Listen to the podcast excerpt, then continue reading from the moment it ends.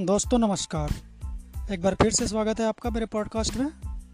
आइए आज का पॉडकास्ट शुरू करते हैं। दोस्तों, पिछले एपिसोड में अंतरिक्ष में बढ़ते पर्यटन के कारण होने वाले कार्बन उत्सर्जन, जो कि न सिर्फ़ हमारी धरती, बल्कि अंतरिक्ष को भी किस तरह से नुकसान पहुंचाएगा, उसके प्रभावों पर चिंता प्रकट की गई थी।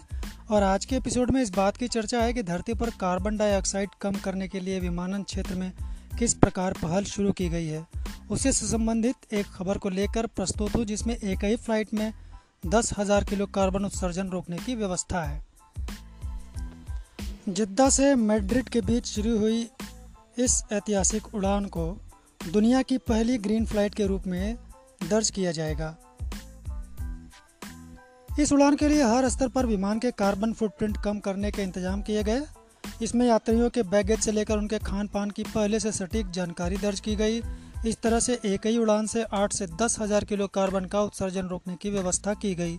बदले में यात्रियों को जलवायु परिवर्तन के खतरे से बचाने के लिए ग्रीन पॉइंट्स दिए गए हैं, जिसे यात्री अगली उड़ानों में भुना सकेंगे। हर यात्री को विमान में तेईस तेईस किलो के दो बैग ले जाने की इजाज़त थी। यात्रियों से पहले ही पूछा गया कि वे कितना किलो सामान लेकर आएँगे। यदि किसी यात्री ने सात किलो कम वज़न लेकर आया तो उसे 700 ग्रीन पॉइंट्स दिए गए। 10 घंटे की उड़ान में 7 किलो कम वज़न होने से 36 किलो कार्बन डाइऑक्साइड कम निकलती है। यदि 200 यात्रियों ने अपना वज़न, इतना ही वज़न कम किया तो एक ही उड़ान से 7200 किलो कार्बन डाइऑक्साइड बनने से रुक गई।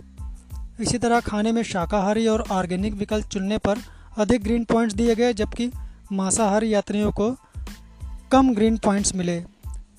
भारतीय यात्री अलका ने बताया कि उन्होंने शाकाहारी भोजन, कम बैगेज से 900 ग्रीन पॉइंट्स अर्जित किए हैं। स्काई टीम के सस्टेनेबल फ़्लाइट चैलेंज के सहयोग से ग्रीन फ़्लाइट में हिस्सेदारी करने का बीड़ा उठाया है।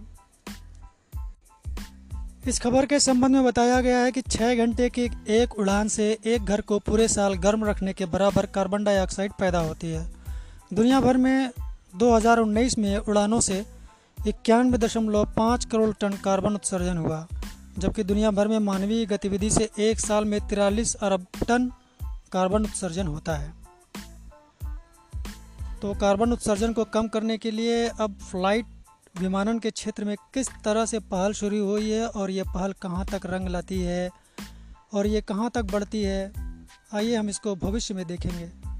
दोस्तों, आज के इस एपिसोड में अब इतना ही। अगले एपिसोड में फिर आपसे मिलता हूँ। तब तक के लिए नमस्कार।